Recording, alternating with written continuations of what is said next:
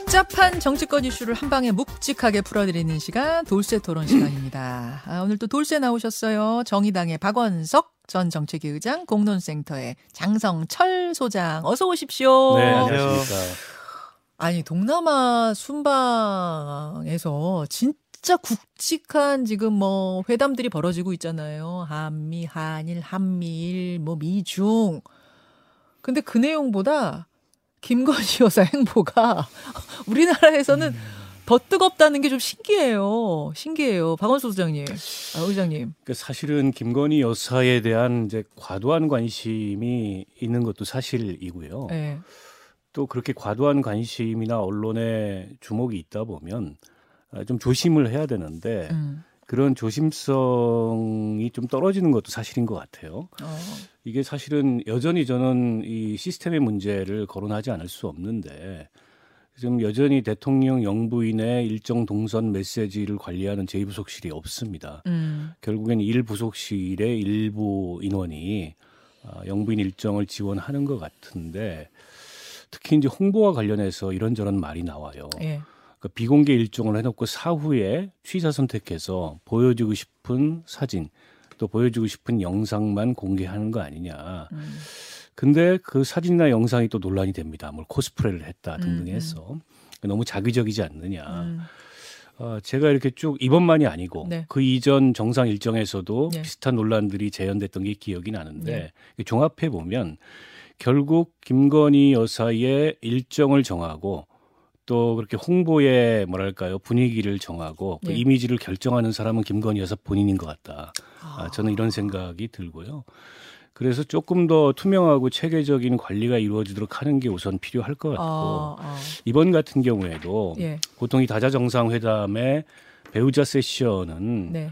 그 주최국이 어쨌든 고심을 해서 음. 자신들이 보여주고 싶은 것, 또 자신들이 알리고 싶은 것, 어, 이걸 중심으로 이제 일정을 짭니다. 배우자들 프로그램. 예, 거기에 예. 이제 참여해 주는 게 기본적인 프로토콜이고요. 아. 뭐 앙코르와트 가보셨을 수 있겠죠, 당연히. 음. 그렇다 하더라도 또 그 자체가 굉장히 중요한 외교의 장입니다. 음. 다른 나라의 영부인들하고 친교를 갖는 것도 굉장히 중요하기 때문에 다소는 좀 튀는 일정을 아, 가진 거고 음. 어, 또 그 일정이 아마 사전에 기획됐을 가능성이 높아요. 현지에서 기획되지는 않았을 겁니다. 아유, 그래서 그렇죠. 사전에 다- 섭외됐고 예, 네, 사전에 아, 준비된 일정으로 보는데 그렇다면 어, 언론에 공개해서 동행 취재를 했더라면 이런 말들이 덜 나왔을 텐데 아. 왜 저런 식의 마치 진짜 조선중앙 TV 방식처럼. 어, 저런 취사 선택을 하느냐 그런 면에서 여전히 저는 시스템에 문제가 있어 보여요. 그러니까 박원석 전 의원이 지적하시는 부분은 시스템적인 문제. 그럼 장경태 최고위원의 말처럼 빈곤 포르노다. 뭐 빈곤으로 홍보하냐 그 내용 자체에 대해서 어떻게 보세요? 음, 그런 면도 없지 않아 있지요. 어. 특히 이제 그 사회적 약자들 또 그런 뭐 의료 취약계층 이런 사람들의 모습을 적나라하게 전시함으로써 어, 특히 이제 뭐 그 모금 단체나 이런 음. 데들이 모금 활동을 촉진하기 위해서 이제 그런 식의 홍보를 하는 거에 대해서 국제적으로 비판이 많거든요. 어. 그러니까 인도적 활동을 한다 예, 하더라도 어, 때문에 이제 영부인의 일정에서 그런 점 좀 조심했어야 되는 거죠. 물론 아, 그런 선행 차원에서 음. 그런 이제 취약계층을 찾고 그걸 돌보는 모습 저는 필요하다고 봅니다. 음. 아, 그러나 그 같은 장면도 어떻게 연출하냐에 따라 달라질 수 있는데 다분히 연출된 모습인데 음. 집에까지 찾아가서 뭐 그 아이의 그런 어떤 아픈 모습을 이렇게 보여주는 게 당사자들한테는 뭐 고마운 일이었을 수 있겠으나 그걸 좀 음. 보편적인 시각에서 보면 일종의 이제 빈곤 전시 아니냐. 그럼으로써 어 그걸 이제 도구화 시켜서 본인의 이미지를 창출한 거 아니야 이런 비판이 좀 있을 수 있다고 아, 봅니다. 도구와 활용한과 홍보에 활용했다면 문제가 있다 그 말씀이신 예. 거예요. 자 장성철 소장님. 박원석 의장님 좀 성격이나 관점이 좀 삐뚤어진 것 같아요. 아, 아니. 삐, 뚤어 주셨어요 이분이? 네, 삐뚤어졌다라고 말씀드릴 수밖에 왜 그렇게 보십니까? 좀 어렵고 힘들고 아프고 가난하고 그런 아이들 음. 도와주러 갔잖아요. 음. 그러니까 다른 부분들을 비판할 수가 있어요. 왜 배우자 섹션 왜 참석 안 했어? 공식적인 행사 왜 참석 안 했어? 음. 그런데 왜 거기를 갔어 비판하는 거 이거 좀 다른 관점에서 봐야 어, 한다라고 어. 좀 말씀을 드리고 싶고 음.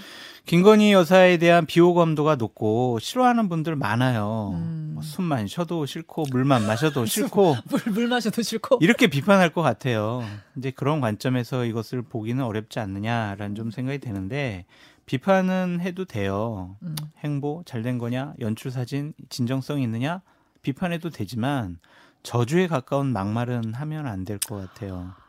아, 아마 장, 경태 의원이 얘기한 음. 그런 발언들은 이것은 욕하는 거예요. 빈곤 포르노 네. 찍은 거냐 네. 그거. 그거는 야당으로서 건전한 비판이라고 볼 수는 없다라고 좀 말씀을 드리고 싶습니다. 음. 투명한 관리 필요합니다. 음. 그리고 실수하지 않는 모습 보여주는 것도 필요합니다. 네. 그래서 제가 생각을 해봤어요. 예. 내가 대통령실에 참모라면 예. 어떻게 할까? 어떻게 하실 것 같아요? 실수 안 하는 게 더 좋을 것 같다는 생각이 들었을 것 같아요. 그래서 예. 녹화 중계, 사후 중계 하자는 쪽으로 아. 저는 얘기를 했을 것 그러니까 같아요. 취사 선택해서 사진 제공은 아니고 네, 다 찍은 다음에 사후에 그냥 사, 후 공개한다. 사후 공개한다. 음. 전 그게 맞다라고 전 참으로서 생각을 하지만 음. 평론가 입장에서는 이건 옳지가 않죠. 음. 배우자라든지 아니면 대통령이 회담장에 가서 예. 공식적으로 나누는 얘기 말고도 예. 거기서 어떠한 표정을 지었을까, 어떠한 눈빛, 어떠한 손짓, 아, 몸짓 아. 이런 것도 다 외교의 하나의 모습인데 네. 그런 것들을 일괄적으로 우리가 알리고 싶은 것만 알려줄게. 그거 받았어. 그대로 네, 네. 받았어. 이러면은요 아. 기자들 왜 따라가요? 아하. 그냥 여기 있으면 되지. 그거는 이제 김건희 여사 행보 말고도 말고도 한중 아자 한미 정상회담, 한일 정상회담 그렇죠. 비공개로 네. 하고 기자들 나중에 자료 준 거. 네. 그거 지금 비판하시는 거예요. 이번에 박원석 의장님이 말씀하신 것처럼 사전에 철저하게 네. 기획이 된 것 같아요. 이번에 실수를 최대한 줄이자. 그 음, 모습은 결국에는 우리가 브리핑하는 것만 기사 쓰도록 해야 되겠다. 아, 실수 줄이자는 게 첫 번째 기조였을 거다. 그런 것 같아요. 그건 어떻게 보세요? 이거랑은 또 조금 별개의 문제인데 어제 이제 성공의 신부 한 분하고 천주교 신부 한 분이 각각 SNS에 이제 글을 올렸는데 뭐 비행기가 추락하도록 뭐 비나이다 비나이다 기체 결함으로 인한 단순 사고였을 뿐 누구 탓도 아닙니다. 비나이다 비나이다 뭐 이런 걸 올려가지고 뭐 이게 또 또 굉장한 논란이 됐어요. 뭐 그거는 성직자로서는 당연히 해서는 안 된 얘기일 뿐만 아니라 성직자가 아니라도 상식적으로 이제 그런 그 얘기를 해서는 안 되는 거죠. 성공회에서는 뭐 즉각적인 제명 조치가 이루어졌고 네. 아마 지금 편주교에서도 어, 고민이 있는 것 같아요. 그래서 저는 이걸 보면서 음 이게 이제 좀 정치가 극단화되고 이 진영 간의 갈등이 극단화다 극단화되다 보니까 사실은 그런 갈등을 해소하는 역할을 해야 될 음, 음. 그런 성직자들마저도 어느 한 편에 서서 저주를 쏟아붓는 아, 이런 장면이 대단히 안타깝고요. 그럼요. 저는 책임감을 좀 정치인들도 느껴야 된다고 생각을 정치인들도? 아, 합니다. 아, 물론 우리가 각자 추구하는 가치가 다르고 음. 또 다른 가치에 대해서 그 수용하거나 아, 이러기 어렵다 하더라도 근데 정치라는 건 어쨌든 다름을 인정하는 전제에서 출발하는 거거든요. 그럼요. 그리고 그 차이에 대해서 어쨌든 국민들 앞에서 정치적으로 경쟁을 네. 하는 거고 예. 그게 이제 정치의 본령인데 다름을 용납하지 않는 거는 저는 정치가 아니라고 생각합니다. 근데 지금 여야 모두 그런 점이 있는데 음, 각자의 이 담론을 재생산하는 구조를 보면 네. 정체도 없고 근거도 없고 음, 또 어떻게 보면은 좀그 어, 보편적이지 않은 음, 음. 어, 그런 담론들이 SNS 상에서나 인터넷 상에서 떠돌면 정당 지도부가 그런 걸 배격해야 되는데 오히려 그런 걸 선택해서 아. 그거를 확대 재생산하고 또 그 확대 재생산된 담론을 근거로 온라인에서는 더 확대 재생산되고 이런 양상을 보여요. 그렇죠. 이번에 정치. 저는 그 명단 공개, 유족 동의 없는 명단 예. 공개가 정- 전형적으로 그런 식으로 진행이 됐다고 보거든요. 일단 민주당이 공개한 건 아니고 뭐 더 탐사랑 민들레라는 온라인 매체가 했어요. 하지만 민주당 지도부가 자락을 깔아준 측면이 있죠. 어. 그런 행동이 가능하도록. 왜냐하면 명단 공개를 계속 요구했습니다. 물론 어, 유족들의 동의가 있어야 된다는 전제를 깔았지만 예, 예.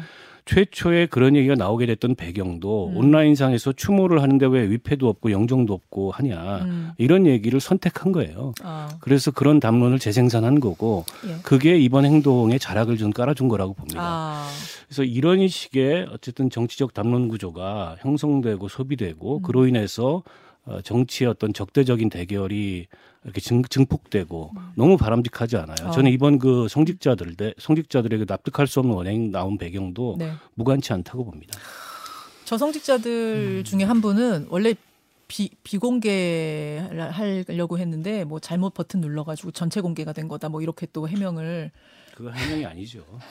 장성철 소장님 어떻게 생각하세요? 성직자뿐만이 아니라 국민으로서 해서는 안 될 말인 것 같아요.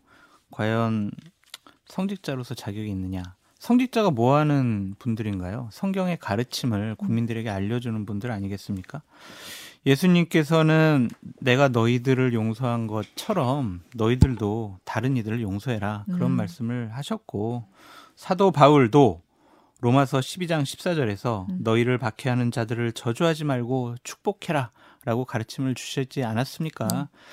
성경의 가르침대로 성직자들이 말씀을 전해야지 본인들의 신념과 고집, 이념에 따른 또한 내가 누구를 좋아하느냐 싫어하느냐 그러한 판단에 따라서 저주스러운 말을 옮기는 것은 성직자로서 본분을 잃은 것뿐만이 아니라 음, 국민으로서도 좀 너무 심하다. 자격이 없는 거 아니냐? 그렇게 비판하고 싶습니다. 그럼요. 건전한 비판과 저주는 완전 다릅니다. 그럼요. 완전 다른 차원이라는 걸 잊지 말아야겠고요. 자꾸 이렇게 혐오의 정치, 분열의 정치 이렇게 가 극단주의로 가는 거 이거 절대 바람직하지 않습니다. 그래서 자, 저는 한 말씀만 더 예. 드리면 대통령을 욕하고 싶고 정말 저주하고 싶고 광장에서 외치는 것처럼 뭐 퇴진해라 예. 그런 얘기 하고 싶으시면은요 성직자 옷 벗, 벗, 벗고 음. 그렇게 그냥 자유롭게 하시라라고 말씀드리고 싶어요. 자, 이거는 뭐 이제 외교 이- 뭐 정상회담의 내용 외적인 부분에 대한 논란이고 외교 자체 그 내용 자체에 대해서는 어떻게 보시는가 좀 짧게 평하고 다른 이야기 가겠습니다. 짧게. 저, 앞서 전 의원님. 윤상현 의원도 뭐 인터뷰를 하시던데 네. 저는 한미일 정상회담의 그 포괄 선언문이 너무 포괄적이었다. 어, 어떻게 보면 우리가 한미 관계에 방점을 두더라도 한중 관계를 위험에 빠뜨리거나 또 그 관계를 해할 정도의 아, 그런 메시지나 음. 그런 내용으로까지 가면 안 되는데 그러면 이제 사안별로 네. 어, 신중한 접근이 필요한데 이번에 너무 포괄적으로 중국의 핵심 이익이라고 할 수 있는 부분까지도 우리가 들어갔거든요. 우리가 음흠. 참여하겠다. 음. 저는 앞으로의 한중 관계에 대해서 어떤 보관을 이 정부가 갖고 있는지 염려스럽고 걱정스럽습니다. 저도 동감이에요. 음. 커다란 숙제가 남겨졌다라고 말씀드릴 수밖에 없습니다. 그러니까 미국과 중국과의 정상회담에서 대만 문제는 우리 레드라인이야, 우리 핵심 이익이야라고 시진핑이 얘기했잖아요. 음. 그 부분과 관련해서 윤석열 대통령은 미국의 입장을 강하게 지지를 했어요. 음.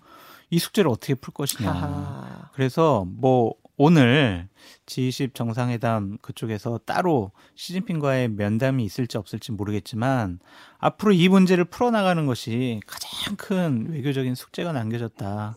그래서 능력을 보여줘야 할 때다라고 말씀드립니다. 아까 윤상현 의원은 또 다른 이야기 하셨어요. 윤상현 의원은 그, 뭐 박원석 전 의원님과 달리 중국한테 문재인 정권 내내 저자세로 해가지고 우리가 얻은 게 뭐냐?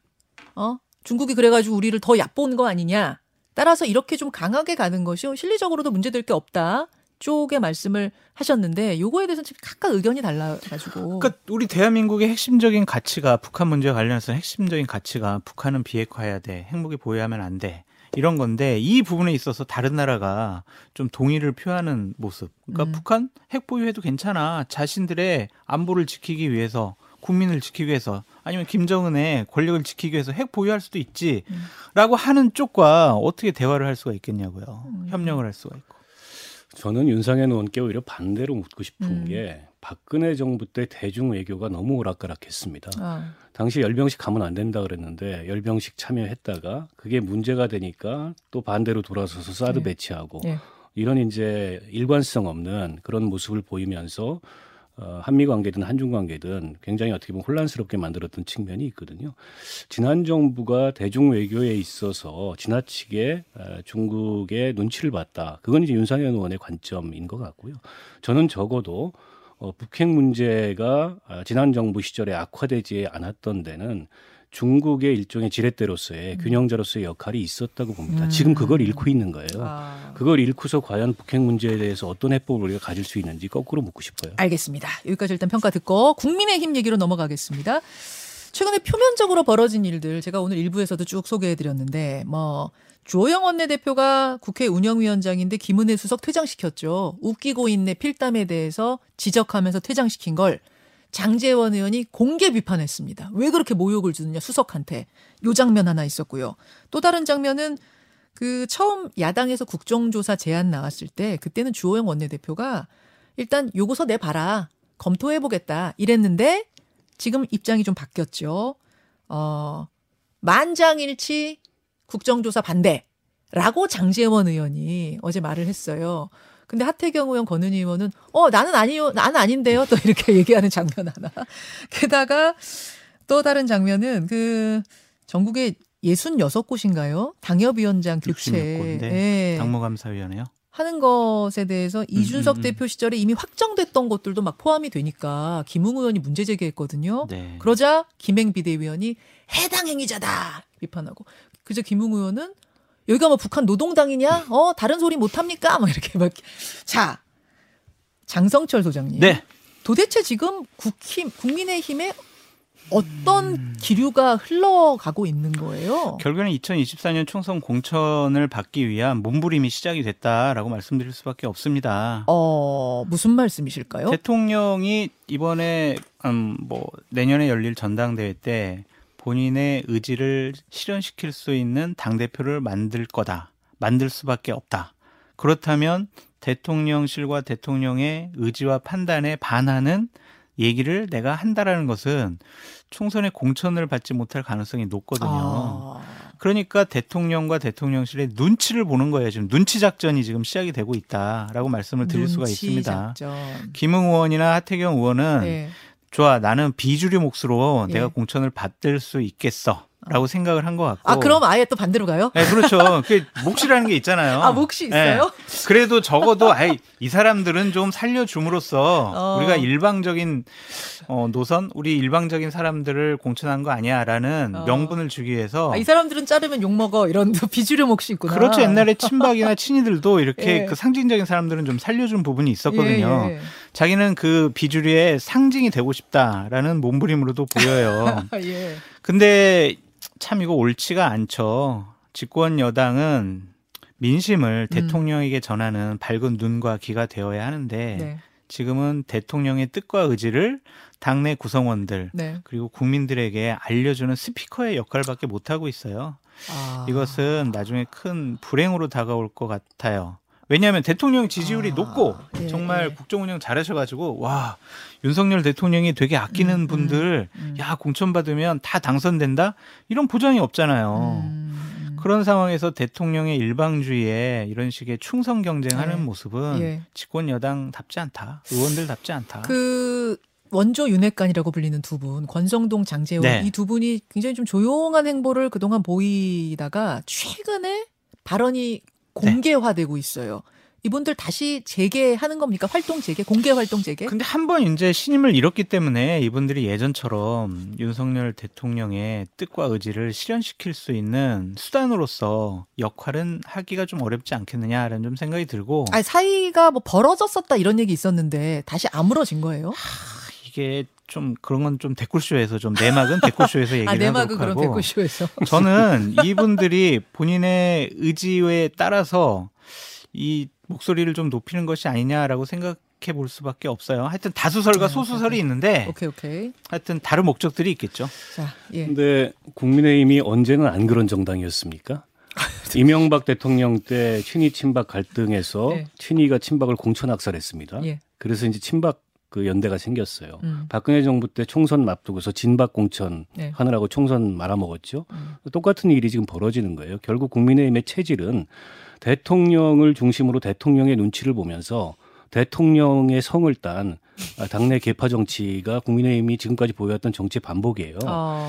근데 이번에 더 납득할 수 없는 거는 윤 대통령은 원래 국민의힘에 있던 분이 아니잖아요. 예. 그 정치적 기반이 없어요. 음. 그러면 당이 오히려 음. 좀 일종의 중심을 잡는 역할을 해야 되고 과거에는 적어도 당 지도부가 아, 대통령의 눈치를 보면서 그렇게 이제 일방적인 모습을 보이면 개혁적인 초재선들이 피가 뜨거운 초재선들이 네. 그에 반대하는 목소리가 나왔는데 요즘엔 초재선들이 오히려 더 음. 어, 먼저 줄을 서고 음. 먼저 대통령실의 청부를 받아서 하하. 오히려 다선들 나무라는 이런 모습까지 보이고 그러니까 정당 정치가 엄청나게 퇴행한 거예요. 아. 국민의힘 그 보수 정치가 가졌던 과거에 그런 균형감이나 음. 그런 무게감도 없어지고 음. 정말 싸구려 정당이 된 거죠. 어이코 그렇게까지. 소장파의 목소리가 안, 안 보이는 소장파가 어디 있습니까 지금? 그 소장파라고 할 수 있는 사람들은 다 아까 뭐 김행 의원이 해당 행위자, 예. 뭐 반역자, 배신자 이렇게 취급을 하지 않습니까? 유승민 의원 지금 지금도 그런 취급을 하잖아요. 그러네요. 그게 2020년도 총선 결과 때문에 그런 것 같아요. 그러니까 지역구로만 따져보면 국민의힘 의원들의 67%는 네. 공천만 받으면 당선되는 지역에 그렇죠. 어, 자리를 하고 있고 그렇죠. 나머지 20%는 비례대표 의원이거든요. 예. 그럼 대략 87%가 공천만 받으면은 네. 배지를 다시 달 수 있는 사람들이에요. 그러네. 그리고 초선 의원들이 특히 영남권에 많이 있어요. 그렇다면 음. 충성 경쟁을 통해서 나는 다시 공천받고 내 지역구 당선된다, 재선된다 음. 이런 생각을 갖고 있겠죠. 그래서 알겠습니다. 소장파들이 옛날처럼 개혁적인 목소리 내기가 어렵습니다. 자, 국민의힘 판 행간 한번 읽어봤고요. 자세한 얘기는 댓글쇼에서 좀 더 하고 민주당 얘기 잠깐 하겠습니다. 이재명 대표 관련된 수사가 뭐 큰 이슈인데 이런 가운데서 이재명 대표가 자신의 페이스북의 내용을 대거 삭제했다. 고 해요. 네, 네. 이건 장 소장님 어떻게 읽으세요? 지금 과거에 당신이 무슨 말을 했어? 당신 지금 스스로 되돌아봐. 거울을 봐봐. 이런 식의 비판을 많이 하고 있잖아요. 네. 그것이 결국에는 앞으로 다가올 경, 검찰 수사에 발목을 잡힐 수가 있을 것 같다라는 생각과 판단을 한 것 같습니다. 음. 그러니까 그러한 점이 있어서 지운 것으로 보여지고요. 어. 이것이 앞으로의 그러니까 다 캡처를 다 해놨을 거 아니에요.